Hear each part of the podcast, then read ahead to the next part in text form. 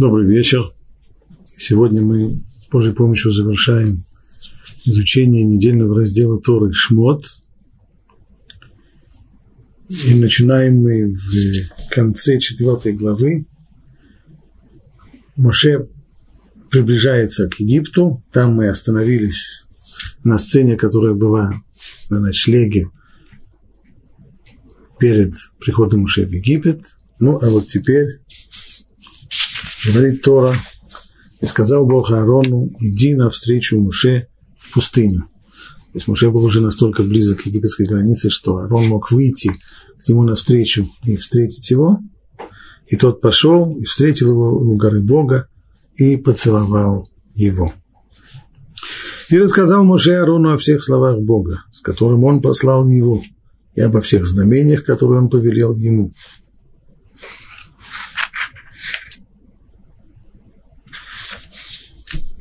В этом рассказе понятно, что прежде всего шла о том, что Моше прибыл с миссией освобождения еврейского народа. Ну и произошло здесь то, чего, точнее, не произошло то, чего Моше боялся. А боялся он того, что если окажется, что именно он, младший брат, получает эту миссию, и он должен возглавить еврейский народ, а не его старший брат, который уже к тому времени был не просто одним из лидеров народа, но и, как видно здесь, пророком. Не случайно сказано, и сказал Бог Аарону. Контакт Бога с человеком – это пророчество. И Моше, безусловно, опасался, что подобно такое развитие событий будет для Аарона неприятным. Но этого не произошло, и Всевышнему еще раньше пообещал это, что Арон только обрадуется тому, что ты скажешь. Так оно и вышло. И пошел муже вместе с Аароном. Так, кстати, забыть, что понятно, что рассказ включал здесь еще одну важную деталь, а то, что Аарон должен будет быть для Муше не переводчиком, но, по крайней мере, возвещать его слова еврейскому народу, поскольку Муше боится, что его косноязычие, его неумение говорить помешает его миссии. И пошел Муше вместе с Аароном, поэтому так и пошли вместе, и собрали всех старейшин сынов Израиля. И пересказал Аарон все слова, которые говорил Бог Муше,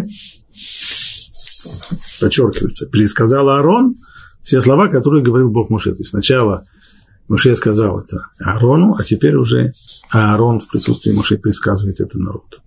И сделал знамения на глазах у народа. Это те самые знамения, которые были повелено продемонстрировать народу, чтобы они не сомневались, что действительно время избавления пришло. И услышали, что вспомнил Господь, и поверил народ. Снова. Муше боялся, что этого не будет. Он сказал Всевышнему, но они не поверят мне, вышло не так. И поверил народ. И услышали, что вспомнил Господь о сынах Израиля, и увидел их страдания, и они поклонились и простерлись ниц.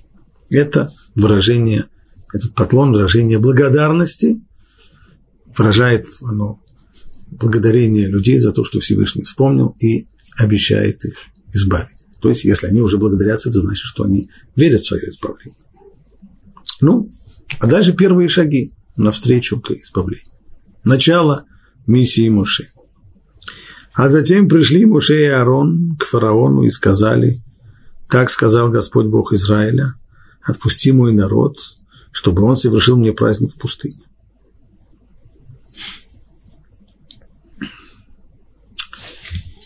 Вот первая странность. На самом деле Всевышний сказал Муше,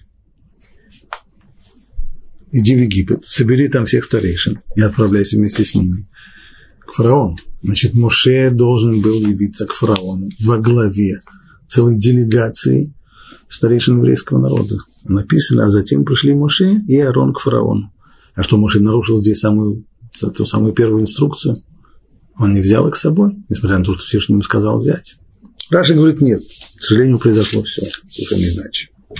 Пишет Раши, а затем пришли мужи и Аарон, а старейшины. А где же они?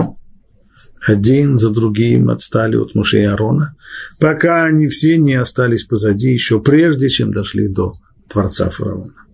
Потому что боялись идти. Проявили малодушие? Да. Наказуемо это? Конечно. И у горы Синай они были наказаны. Как сказано было там, когда Всевышний давал Тору на горе Синай, то было сказано, приблизился только один Муше к Всевышнему, то есть тот, кому было позволено зайти за границу, которая была огорожена, гора, и зайти на гору был только Муше, а, продолжая дальше Тора, а они, то есть старейшины, не приблизились, они стояли, может быть, в первом ряду среди народа, но на саму гору им не дано было подняться. Меда кинегет меда, мерой за мир. То есть поначалу, поначалу все было хорошо. И поверил народ. И услышали, что вспомнил Господь о сынах Израиля. И увидел их страдания. То есть было воодушевление, конечно. Конечно, было. И под влиянием этого воодушевления все старейшины отправились вместе с Моше. И вся эта делегация шла по центральным улицам города. Но чем ближе они подходили к дворцу фараона, чем больше постовых встречалось на улицах, тем больше и больше пробуждалось в сердцах сомнения. А пустит ли их вообще? Примет ли их фараон? Может, скажет, э, приема нет. Даже если пустит, он вообще станет их слушать. Он отнесется всерьез к тому, что они говорят. Стоит ли игра свеч вообще? И дело даже не в том, что, может быть, он просто отклонит их просьбу и не станет слушать. Есть такие люди, есть такое начальство, которым с просьбами лучше не ходить, потому что ты приходишь к ним с просьбой, это не то, что он только не удовлетворит твою просьбу, а если ты к нему пришел, ты выйдешь от него в состоянии куда более, куда худшим, чем ты пришел к нему. Поэтому с такими людьми нужно подальше, подальше, подальше. Исключено, что фараон он тоже такой. Так зачем они идут? И чем больше эти сомнения грызли сердца людей, тем больше было желание убежать. И вот так никто, конечно, не остановил, не сказал, слушайте, люди, куда мы идем? Давайте подумайте, может быть, это все, это, это все неправильно, это все... Не-не-не. Сказать это вслух люди стеснялись. Но один за другим. Один заходил срочно, ему нужно было зайти в магазин, другой уходил в переулок, третий. Когда дошли до дворца фараона, то выяснилось, что вслед за мужей Арона уже никого, никто не шел. Они вдвоем.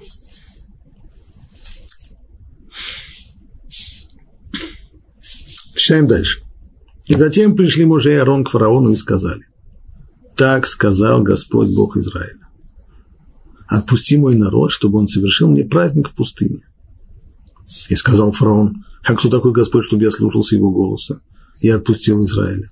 Я не знаю Господа, и Израиля тоже не отпущу.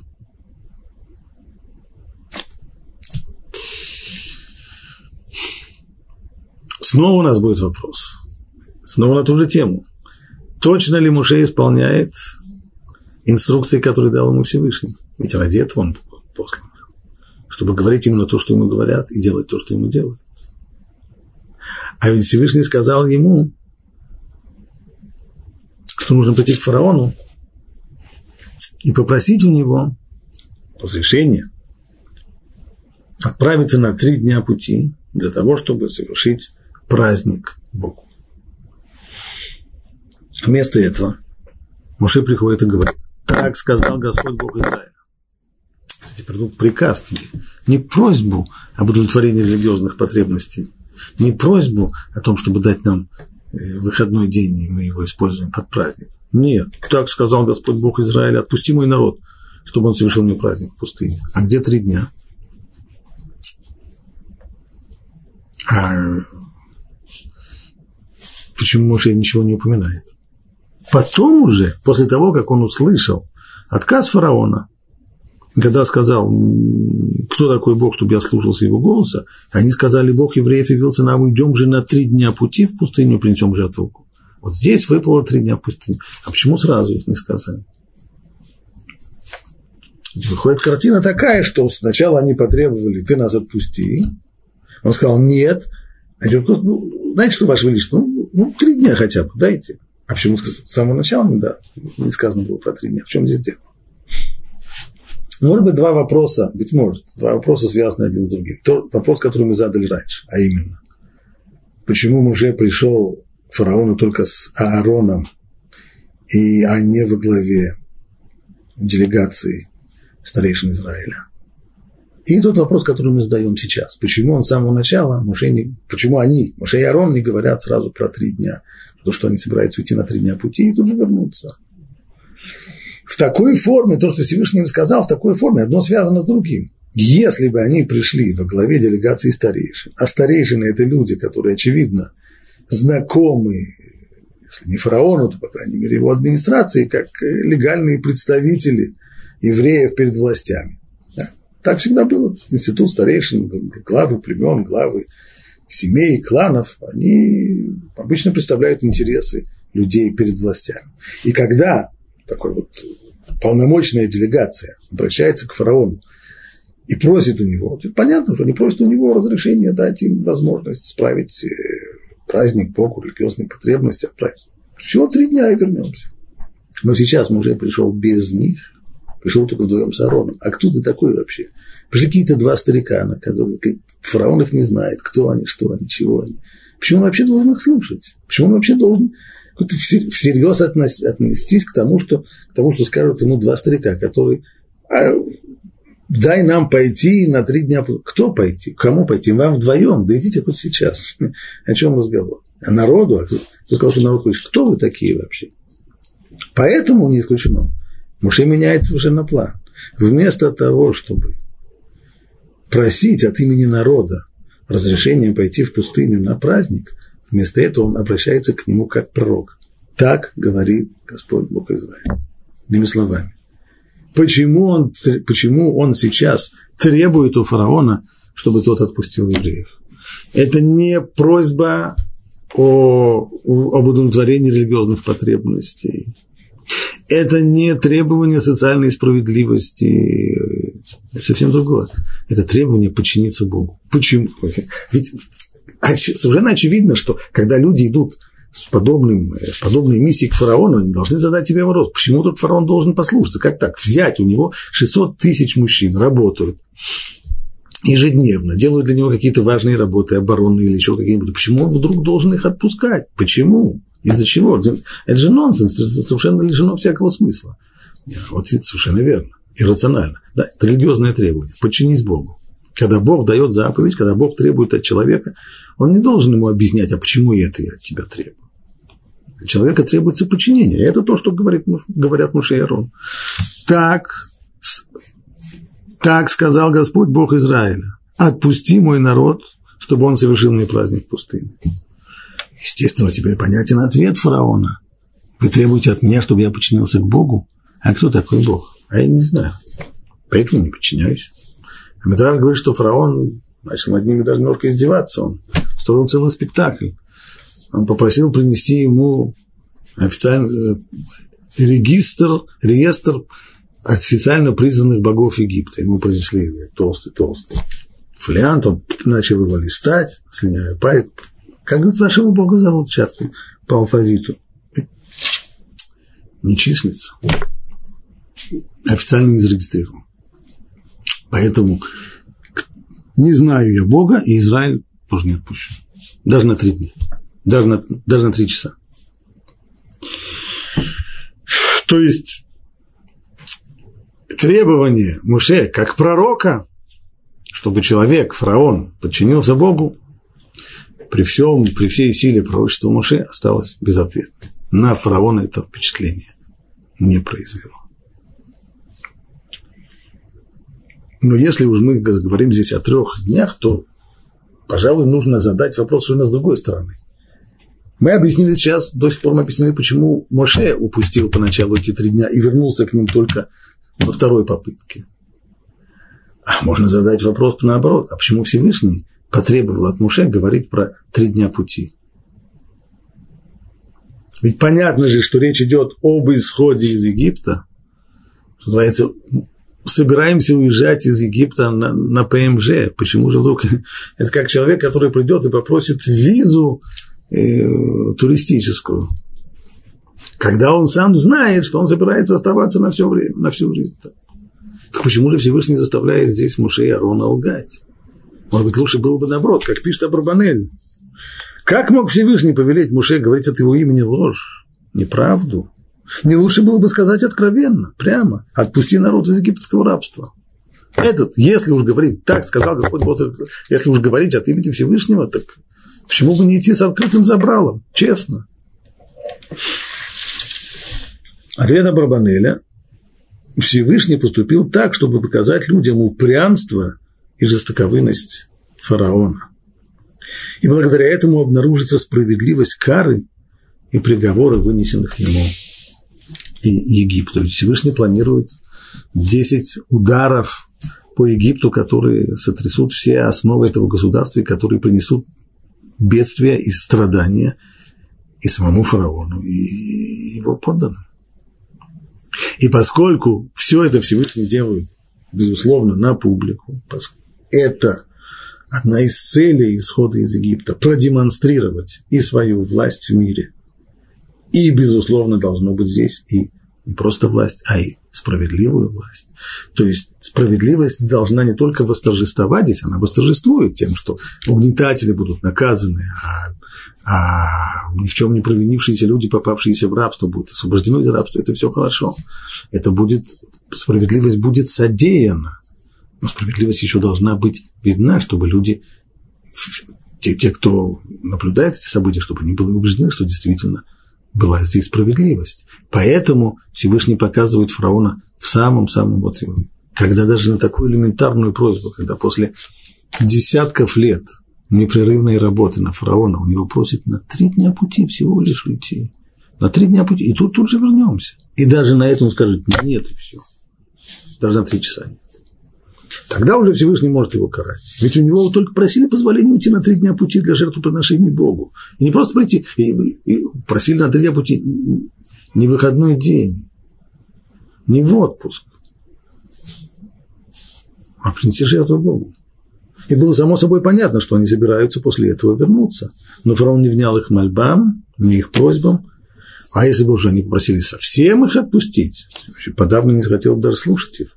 Именно поэтому Всевышний велел Муше начать просить о незначительной вещи сначала, всего лишь трехдневная дорога, проверяя тем самым упорство фараона и его твердолобость. И вслед за Барбанелем повторяет это, в том же направлении идет и более поздний комментатор, Октавы Акабала, только добавляет он еще одну вещь, что при всем при том После еще комментария Абрабанеля можно было бы спросить, хорошо, а это была цель Всевышнего. Но ради этой цели, то, что он хочет продемонстрировать, упрямство, твердолобость фараона, из-за этого Муше и Арон должны были сказать неправду на три дня пути, хотя они собираются на совсем уходить? Нет. Вместе с тем, они не сказали ему, что собираются вернуться на три дня. И уста Муше не произнесли лжи. А Барбанель говорит, ну это же было понятно, что если мы просим, отпустите меня на три дня пути, это значит, что я на три дня пути и тут же обратно. Но это уже ты так подумал. А мы так не сказали. Мы сказали, отпусти нас на три дня пути, мы праздник там сделаем. Через три дня пути мы пойдем и сделаем праздник. А здесь не солгал. В скобочках спрошу, стоп, стоп, стоп, стоп, хорошо. Он не солгал, потому что он не сказал, что мы тут же вернемся. Эти слова не произнес. А праздник евреи сделали, забегая вперед, когда вышли из Египта. Был праздник через, через три дня пути. В другом месте, правда, сказано, чтобы фараон отпустил евреев на три дня пути, и они будут там служить Богу. Служение Богу. А где было служение Богу на три дня пути? Было. Что было через три дня пути? Когда вышли из Египта. Три дня шли днем и ночью, днем и ночью, подальше, подальше, подальше от Египта. Подальше, подальше от дома рабства. А что произошло после трех дней пути? Всевышний сказал, очень хорошо. Освободились, ушли из Египта, а теперь разворачиваемся налево кругом и идем обратно. Так и произошло. Когда еврейский народ вернулся обратно и подошел к берегу Тростникового моря, и тем самым загнал себя в ловушку, и тогда уже фараон за ним погнал. Тогда уже фараон погнался за ними, ну и тогда оказалось, что ловушка-то на самом деле она больше для фараона, потому что евреи прошли по дну рассеченного моря, а фараон уже не прошел. В этом было настоящее служение Богу. Что значит? Мы выходим из Египта, чтобы быть свободными людьми. Освободились из рабства. Да, не совсем так. Мы выходим из Египта, чтобы быть служителями Богу. И вот это самое служение, самое большое, самое, самое трудное сейчас. После того, как освободились, после того, как три дня, трое суток бежали подальше, подальше от Египта днем и ночью. После этого Всевышний говорит разворачиваться. Что значит разворачиваться? Разворачиваться означает идти обратно в Египет, что ли? Ну да, обратно в Египет.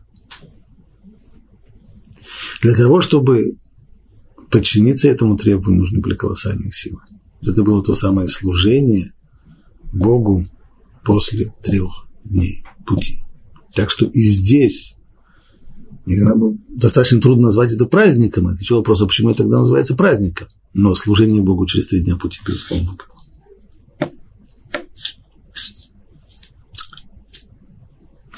Теперь посмотрим, как э, Муше пытается мужей Арон, как они пытаются сделать вторую попытку.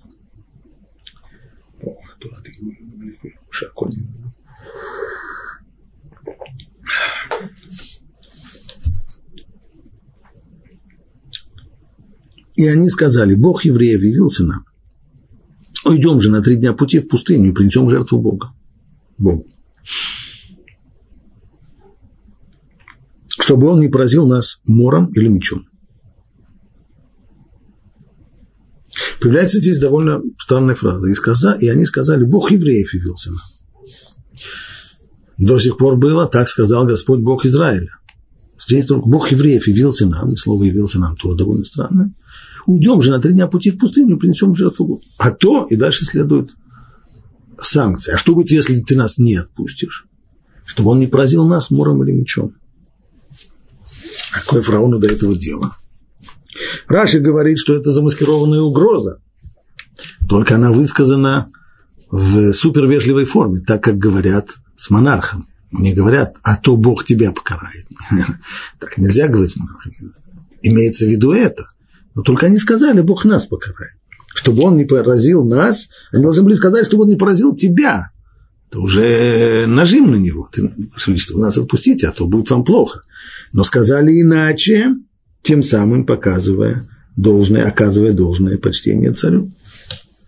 Так объясняет Раш. Равиш говорит, что вот здесь вот Муше и Аарон сразу меняют тон. После того, как их первая попытка закончилась неудачей, когда они попытались потребовать от фараона подчиниться указу Бога, то есть поняли, что это не подходит – начинает говорить совершенно в другом тоне. Они начинают говорить с фараоном на его языке. Бог евреев. Фараон – язычник, идолопоклонник. Язычество, по сути своей, оно веротерпимо. язычник никогда не будет говорить, что его Бог, он Бог истинный, а все остальное – это ерунда. Нет, я этому Богу поклоняюсь, а ты другому Богу поклоняешься. В, каждом, в каждой стране есть свои собственные боги. Более того, в Египте не только что в каждом доме были свои особо почитаемые боги. Здесь такой бог, там такой бог. Есть веротерпимость. А нетерпимость религиозная, она появилась значительно позже. И она пришла в мир через то, так говорят наши мудрецы. Почему называется гора Синай? Ведь ее истинное название Хорев. Почему же тогда Синай от слова Сина, то есть ненависть? Ибо с Торой вместе в мир пришла ненависть, религиозная нетерпимость. Впервые появилась здесь, появился некто, кто стал утверждать, что вот это истина, все остальное просто ложь. До сих пор нету этого. у тебя такая религия, у меня такая религия. Ты поклоняешься этому Богу, я этому Богу. Ты поклоняешься быку, а я поклоняюсь козлу, я еще кому-нибудь. Нормально. Поэтому именно так они и говорят сейчас фараону. Бог евреев понятно, фараон понимает, что у него есть свой Бог, а у евреев есть свой Бог. Так вот, Бог евреев явился нам. То есть так случилось. Мы с ним вообще уже давно, что называется, не общались. Но вот так случилось, он нам явился вдруг, потребовал. И если такое произошло, наверное, какое-то из ряда вон выходящее обстоятельство. И потребовал, чтобы мы принесли ему жертву. И это тоже язычник очень понятно, потому что если божество гневается, то его нужно прежде всего задобрить. Это основа всех древних религий. Попытка задобрить гневающихся богов. То же самое и здесь. Поэтому уйдем же на три дня в пустыню и принесем жертву Господу Богу нашему, чтобы Он не поразил нас мором и мечом, потому что так с, с этими самыми с, егип... с э, языческими башками дело плохо. Если его не задобришь кровавыми жертвами, так он э, поразит нас, а поразит нас. Но тебя-то это касается конкретно. Почему? Потому что, а что будет, если у нас, среди у нас, евреев, живущих в Египте, разразится мор? Чума какая-нибудь или холера? А что египтяне вокруг, как, прикиньте, и на них тоже. А если нас поразят мечом и так далее? Типа, в конечном итоге тебе же и твоей стране будет хуже от этого. Поэтому пойди нам навстречу. Это объяснение Равлиша. Нужно знать и другое объяснение. Почему Моше вдруг упоминает Бог евреев? Окей, okay, ха. Слово иври, которое мы переводим как еврей, это было прозвище Авраама. Когда фараон спросил, а кто такой Бог, чтобы я слушался его голоса, почему я должен ему подчиняться, кто он такой, мне известен зрелому уже известен. В Египте хорошо помнили, кто такой Авраам. Авраам явился, явился в свое время в Египет, спасаясь от голода, который был в Израиле. И он произвел там в Египте жуткое впечатление, когда, с одной стороны, у него отобрали жену, но кончилось это очень плохо. Всевышний вмешался, и фараон заболел. Вообще было, было катастрофическое состояние. И когда Авраам явился во дворец фараону, вызванный туда для того, чтобы как-то дойти э, до примирения с ним, то говорит предание устной Торы, что перед входом в тронный зал фараона была ниша очень низкая, так что тот, кто хотел пройти в тронный зал, должен был пригнуться и почти чуть ли на четвереньках вползти туда. И так получалось, что любой человек, какой бы он гордец не был, когда он входил, точнее, вползал почти в, э, в тронный зал, он оказывался на коленях перед фараоном. Даже сохранилось, мы это видим сегодня в раскопках, письма, когда писали фараону, каждый чиновник или подчиненный какой-то царек, он писал, я целую прах у твоих ног. То есть это вот Такая была форма именно подхода к фараону, стоять на четвереньках и целовать прах у его ног. Ну, а кто не согласен стоять на четвереньках, так он туда просто не попадет. Хочешь попасть в тронный зал, придется тебе пролезть через... Все было хорошо до тех пор, пока не пришел Авраам. Он, когда пришел, совершилось чудо, ниша приподнялась, и он вошел туда, не согнувшись. Авраам. А что вот это был ответ фараону. Бог евреев вернулся к нам тебе не, не нечто неизвестное, известное. Бог евреев, Бог Авраама, тот самый. Ну, теперь посмотрим ответ фараона на эту вторую попытку договориться с ним. И сказал им царь Египта, зачем Моше и Аарон вы отвлекаете народ от его дел? Ступайте к своим трудам. И сказал фараон, вот многочисленный народ этой земли, а вы отвлекаете их от их трудов. Две вещи меняются здесь. Во-первых, до сих пор было написано фараон, фараон, фараон, а здесь вдруг царь Египта. Во-вторых, вдруг неожиданно он обращается к ним по именам, Муше и Арон. А это почему? Как это понять? До сих пор он говорит с ними на «ты», и эта вещь более принята. Почему вдруг царь обращается к двум старикам, которые пришли к нему, вдруг по именам. Зачем уже и Аарон? Вы отвлекаете народ от его дела. А Равир хочет сказать, что фараон переходит здесь на э, совершенно другой стиль, личное обращение. То есть до сих пор он говорил строго официально, нет, не согласен, нет, и все. Теперь он на секундочку говорит, и давайте поговорим э, прямо, откровенно. Поэтому здесь пошло вдруг обращение по имени. Божий ворон, чего вы мне морочите голову? Праздники, Богу молиться, еще что-нибудь. Ну, ладно. Ну, между нами-то, я, я же понимаю, что вы знаете, что я знаю, что вы понимаете, что все эти религиозные объяснения, это все ширма только. Вы же хотите освободить народ от, от их труда, правда?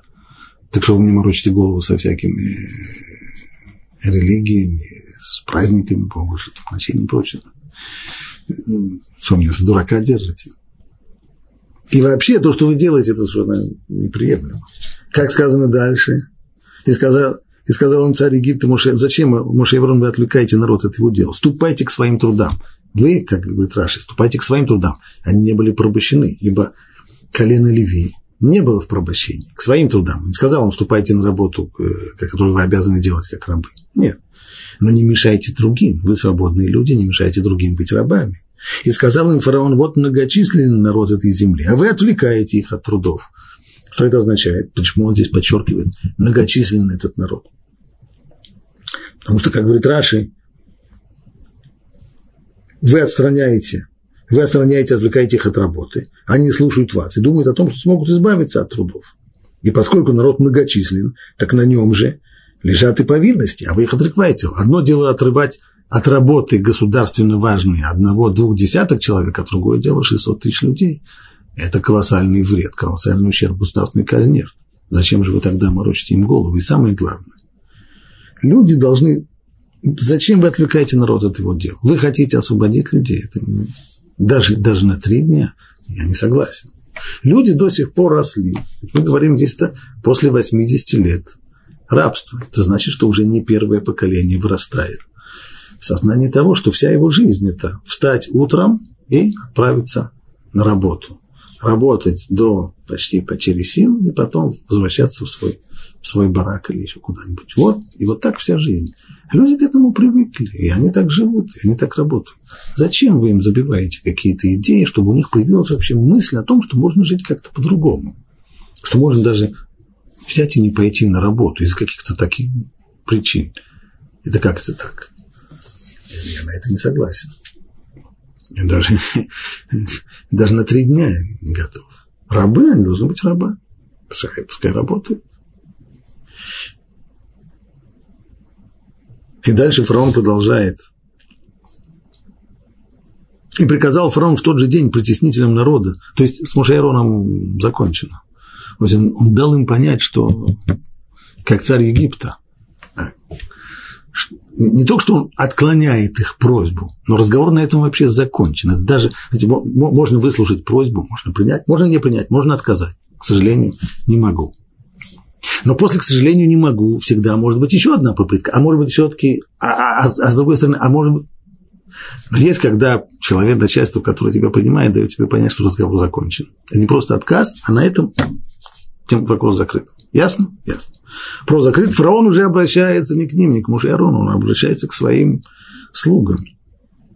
И приказал фараон в тот же день притеснителям народа и надсмотрщикам. Притеснители – это не просто литературное. Так, другого перевода нет, так называлось, а так Тора называет одну из должностей в Египте, те, которые и управляли, египтяне, египетские чиновники, которые управляли рабами. И приказал фараон в тот же день притеснителям народа и надсмотрщикам, сказав, не давайте больше народу соломы для изготовления кирпичей, как это делалось еще вчера и позавчера. Кирпичи, которые, которые делали тогда и которые использовались на стройках Египта, они, основой была солома, которая смешивалась с глиной, и потом они высушивались из вот этого вот э, кирпича сердца и строили древние здания в Египте. Так вот, э, сырье, клина-то везде полно, а вот э, солому, которую они до сих пор получали на стройплощадках, теперь не давать им. Пусть сами они ходят и собирают себе солому. Для чего фараон это делает? А ведь производительность труда понизится, ему же это экономически невыгодно. Норму же кирпичей, которые они делали вчера и позавчера, возложите на них и не убавляйте от нее. Они ленивы, и поэтому кричат, пойдем принесем жертву нашему Богу. Пусть отягчится работа на этих людей, чтобы они были полностью заняты ей и не отвлекались бы на пустые речи. Если им в голову приходит идея о том, что можно вообще пойти куда-то, Богу молиться или еще что-то там, жертвы приносить и прочее, это значит, у них есть минута свободного времени. Что есть, нехорошо. У раба не должно быть свободного времени. Когда он все время, как белка в колесе, работает, и все, что он думает только о том, как бы закончить вовремя свою работу, как бы не упасть под ножи кирпичей, как бы не... Тогда все нормально. Тогда Тогда раб не будет бунтовать, тогда не будет революции, восстаний, тогда, тогда все хорошо. Как только у человека появляется свободное время, он же может думать начать. А если он может думать, то поди знай какие. Нет же контроля над мыслями, которые человеку в голову приходят. Даже самый страшный тиран не может контролировать мысли человека. Может контролировать всю его жизнь, кроме его мыслей. Если он все время работает, тогда все хорошо, мысли в голову ему не приходят. Но если он начнет но если у него есть свободная минута, то это уже нехорошо, он может начать думать. Поэтому нужно позаботиться о том, чтобы свободного времени не было, даже ни одной минуты. Пусть больше работает.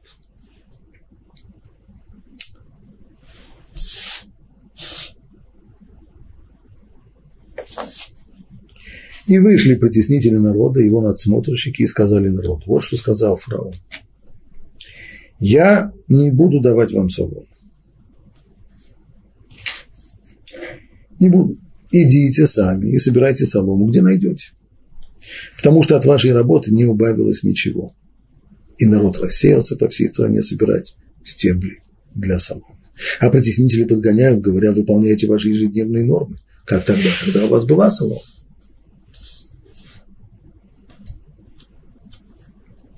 Вот так вот первая попытка освобождения закончилась полным провалом.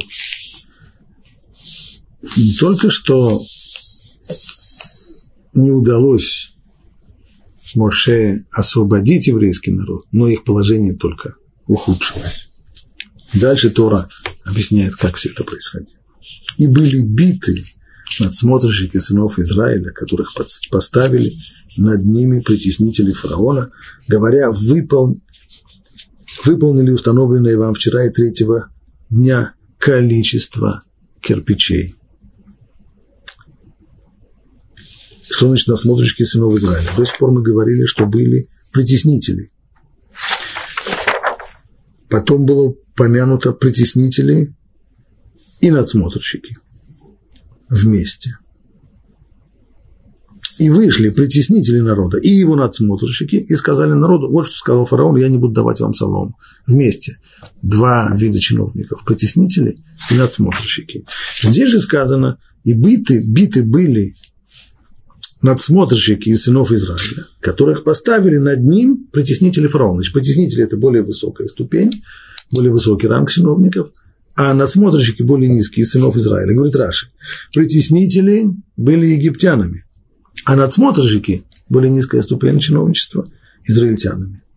И каждый притеснитель был поставлен над несколькими надсмотрщиками, а каждый надсмотрщик управлял рабами, занятыми работой. Не только что гнет здесь усилился, не только что тяжелее стало работать, но фараон думал не только о том, чтобы отягчить работу и обеспечить состояние, в котором ни у кого не будет даже минуты времени свободного, чтобы подумать. Он делает еще один шаг. Дьявольский замысел. Как будет теперь делаться работа? Значит, поскольку людей норма остаял, остается та же самая, то же самое количество кирпичей. Но теперь им будет намного больше его, намного тяжелее производить это количество. То есть, по сути дела, норма увеличивается. Эту норму должен кто-то требовать. Кто будет требовать? египтяне, не, не египтяне. Он делает двуступенчатую систему управления. Есть притеснитель египтянин, но он не имеет никакого контакта с самими рабами-евреями. Ни он, ни тем более высокое начальство. Совсем нет. С евреями, назначенные специально из числа евреев надсмотрщики. Они должны требовать у евреев то самое количество кирпичей. Для чего это делается? Понятно, что у человека, которого угнетают таким образом, которому сейчас настолько повышают норму выработки, никоим образом не улучшая ему условия жизни, его, у него, естественно, растет раздражение и ненависть против тех, против тех, кто требует от него это. А кто требует от него это? Фараон от него требует. Фараон раб не видит. Может быть, высокий чиновник тоже нет. Притеснитель нет. Кто? Надсмотрщик. И тогда ненависть должна быть по отношению к надсмотрщику. И наоборот, у надсмотрщика должна быть ответное неприятие к тем, кто ставит его под удар, кто не выполняет норму. Таким образом, начнется распря среди евреев. О, вот это то, что надо. Именно так. Именно для этого все, все, все и сделано. На самом деле это политика известная, стара как мир. И, кстати, и нацисты тоже пользовались этим. И немецкие чиновники редко имели, имели дело с, с угнетенными людьми на захваченных территориях и даже в, в концлагерях. И те, которые имели дело в основном с заключенными, это были капу. А капу из кого набирали? Из самих заключенных. Пусть они теперь грызутся между собой. Капу были ответственны перед, перед немецкими охранниками уже. А, заключенным делал сами капу. Но весь этот дьявольский замысел фараона не сработал. И были биты надсмотрщики сынов Израиля, которых поставили над ними притеснители фараона. За что их били? За то, что они не поставили нужное количество кирпичей. Как говорит Раши, надсмотрщики были евреями и жалели своих братьев, не понукая их. А когда они собирали готовые кирпичи и сдавали их притеснителям египтянам, то не хватало до нормы и их били за то, что те не торопили работающих. Поэтому, как награда за это самопожертвование, поэтому надсмотрщики удостоились стать членами Санедрина, то есть Совета Старейшин. В дальнейшем, уже освободившись после получения Торы, и их осенил пророческий дух, пребывавший ранее на Муше, как сказано, собери мне, когда Муше просит, чтобы для того, чтобы управлять народом один он больше не в состоянии, ему необходим такой вот совет старейшин, который вместе с ним будет нести ношу управления народом, то Всевышний говорит ему, хорошо, собери мне 70 мужей и из старейшин Израиля, которых ты знаешь, что которых ты знаешь. Имеется в виду, то есть тех, о которых ты уже знаешь, что они совершали добро в Египте. Они уже в Египте самоотверженно подставляли свои спины под кнут вместо того, чтобы бить других. Надсмотрщики не били рабов и не понукали их. Они готовы были принять побои на себя, жалея своих братьев.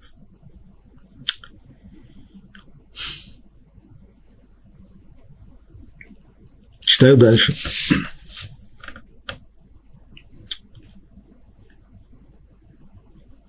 И пришли надсмотрщики и сынов Израиля, после того, как они получили побои.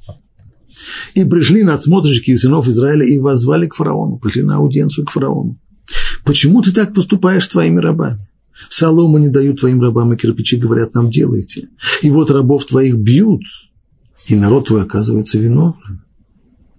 А он сказал, ленивы вы ленивы, поэтому и говорите, пойдем принесем жертву Богу, а теперь идите работайте, потому что солому вам давать не будут, из-за своего решения я изменять не собираюсь. А положенное число кирпичей давайте. И надсмотрщики увидели сынов Израиля в беде, когда было сказано им, не убавляйте от ежедневной нормы кирпичей. Почему они отправились к фараону? От отчаяния. Что они хотели от него добиться? Что они, они думают, что он пожалеет? Алши говорит, они решили действовать хитростью. Это не был шаг отчаяния, как он понимает, хитростью. Как мудрый человек, который жалуется царю на несправедливость, учиненную в городу по распоряжению царя. Он знает, что это по распоряжению самого царя было. Но если он придет к царю и скажет, Ваше Величество, несправедливо вы сделали, вот отмените ваше несправедливое решение, которое не только что он ничего не добьется, а может быть его еще и накажут, головы еще не снесет. Если этот человек выкажет свою осведомленность о том, что все зло пришло от царя, так царь не захочет исправить свое упущение.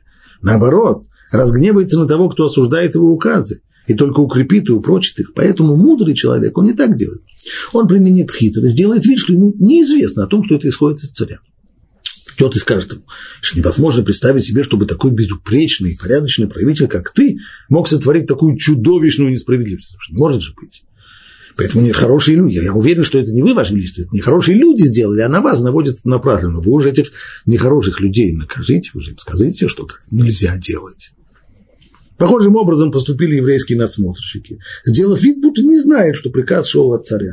Так они сказали, зачем тебе поступать так, как они говорят.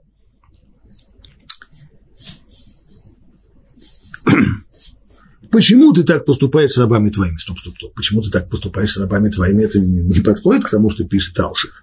Значит, они обвиняют фараона в том, что он так несправедливо поступает. Нет, говорит Алших, вы не поняли. Имеется в виду так, что люди, знаете, Ваше Величество, люди на улице говорят, так думают, что это ты так поступаешь со своим народом. Но мы-то же знаем, что этого не может быть.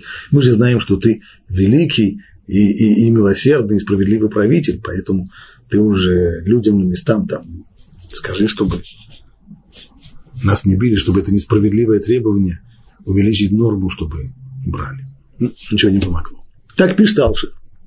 Э, довольно остроумное решение. Ну, как мы видели, немножко с трудом оно в, влезает в текст. И Пшата пошел все-таки, очевидно, простое объяснение не такое. Почему же они отправляются к фараону, хотя, скорее всего, знают и понимают, что именно от него исходит это драконовское решение, требование не давать солому. Так, как бы, так сказал фараон. Они сами сказали народу, так сказал фараон, не даю вам больше соломы. Может быть, может быть, думали, что есть, есть такое явление, когда люди, угнетаемые люди надеются, что, может быть, верховная власть, как был там царь-батюшка, он наверное, не знает. Это все местные вот, э, низкого уровня чиновники, командующие, они, а вот если добраться до, до, до, до, до, до самого высокого, то он может и так, может так. И вот после того, как они получили от фараона отрицательный ответ, и он, по сути дела, выгнал их, и когда они вышли от фараона, вышли с пустыми руками, фараон только подтвердил свои указы, солома не будет, а норма не уменьшится. И когда они вышли от фараона, то встретили Моше и Аарона, которые стояли и ждали их. То есть они стояли у входа во дворец, ожидая, что скажет фараон старейшин. Что скажет фараон надсмотрщикам. И сказали им, да видит Господь, и осудит вас за то, что вы сделали наш дух мерзким для фараона и его рабов, дав им в руку меч, чтобы убить нас. Во всех бедах надсмотрщики обвиняют Муше и Аарона, которые только пытались освободить их, которые только хотели им сделать лучше. Почему это? Ну, с точки зрения психологии вещь довольно понятная среди угнетаемых людей. Это вполне, вполне может быть, и часто в истории случалось. Терпения у них нет. Если кто-нибудь придет и их тут же избавит, тут же их освободит, здорово, они будут его носить на руках и будут целовать ему ноги, конечно. Но если нужно терпение, если за свое освобождение нужно бороться, если первые шаги, если первые самые шаги закончатся неудачей, то тогда, тогда они будут обвинять именно тех, кто собирались их, и кто хотят их освободить, и которые, может быть, и могут их освободить. Может быть и так. Но есть у нас и другое объяснение, которое мы уже упоминали в самом начале этого недельного раздела Шмот. Это объяснение Рамбана. Рамбан доказывает там из всего текста что фараон не хотел, фараон, угнетатель еврейского народа, не хотел действовать открыто.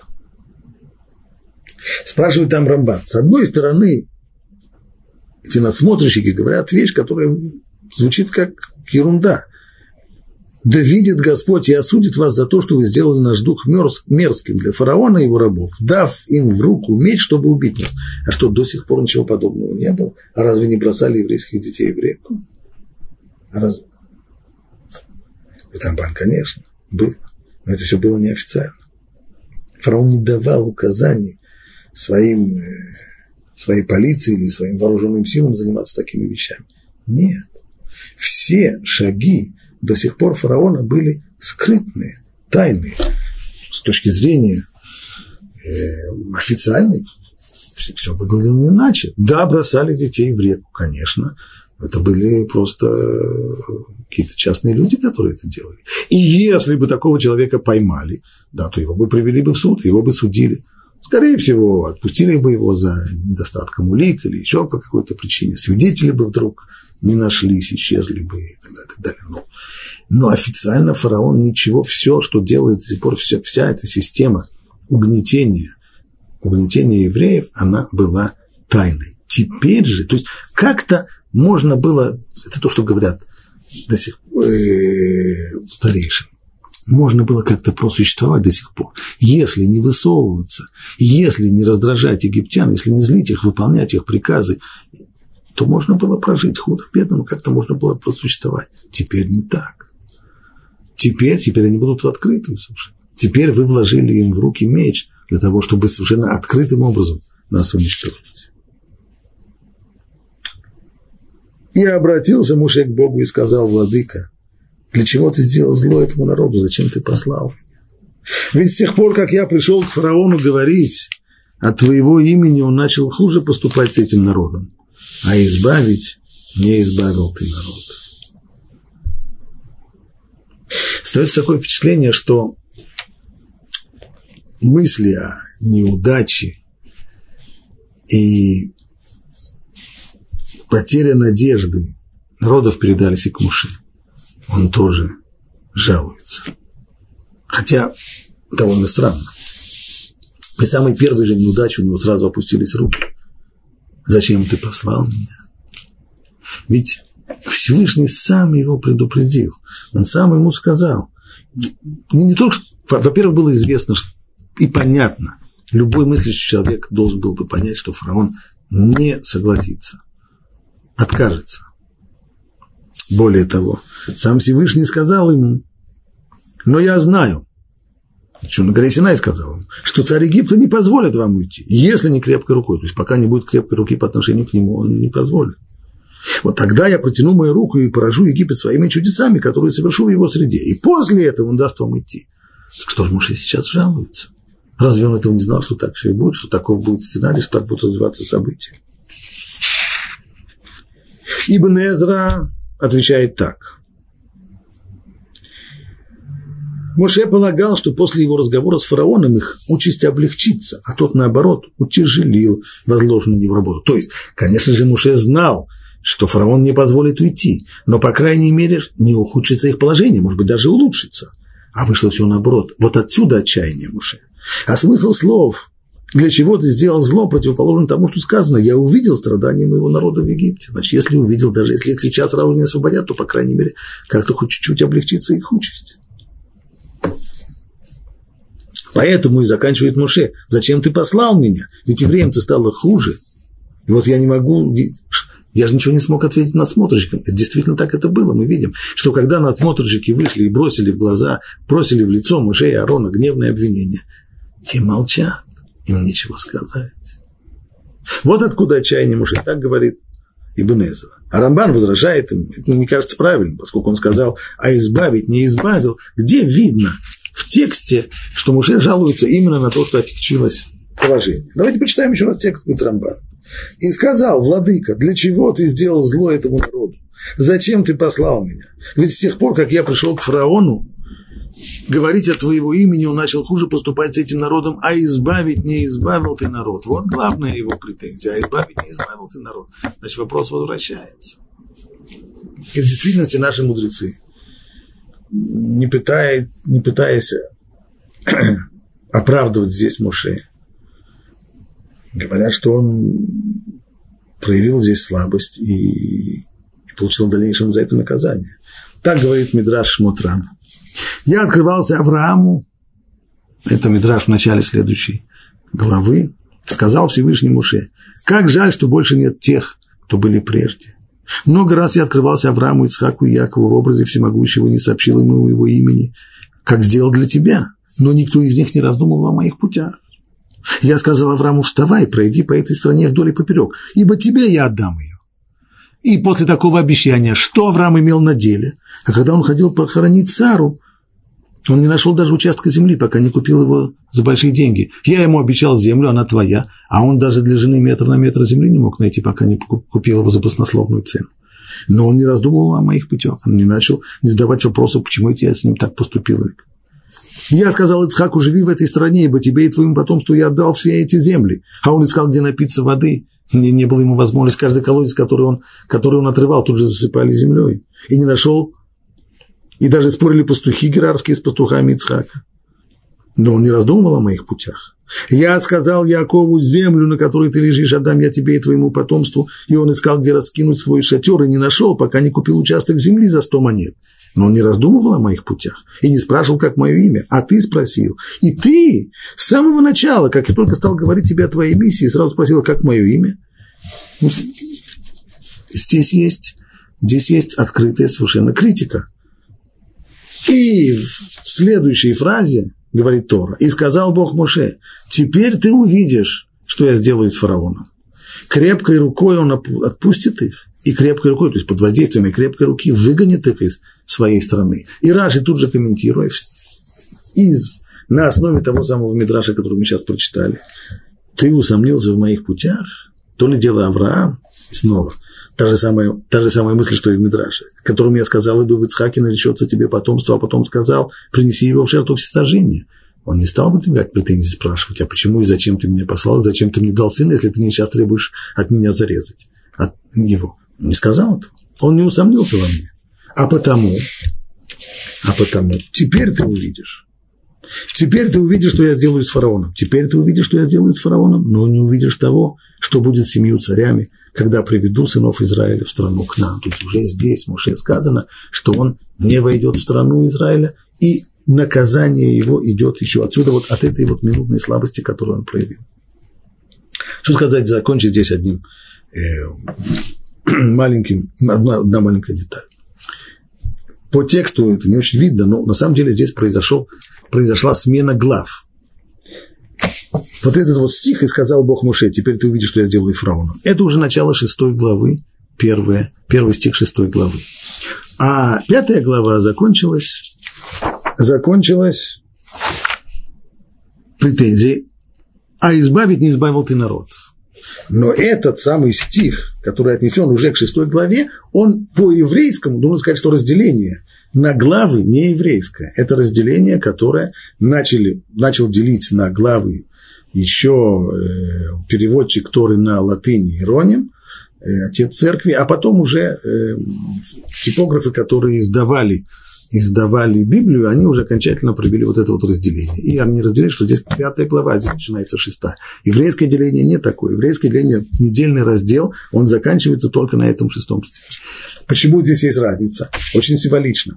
Как заканчивается глава у христианских издателей Библии? Тем, что Моше говорит, с тех пор, как я пришел к фараону говорить о твоем имени, он начал хуже поступать с этим народом, а избавить не избавил ты народ. Точка. На этом закрыто. Дальше уже следующая глава. Еврейское разделение не такое.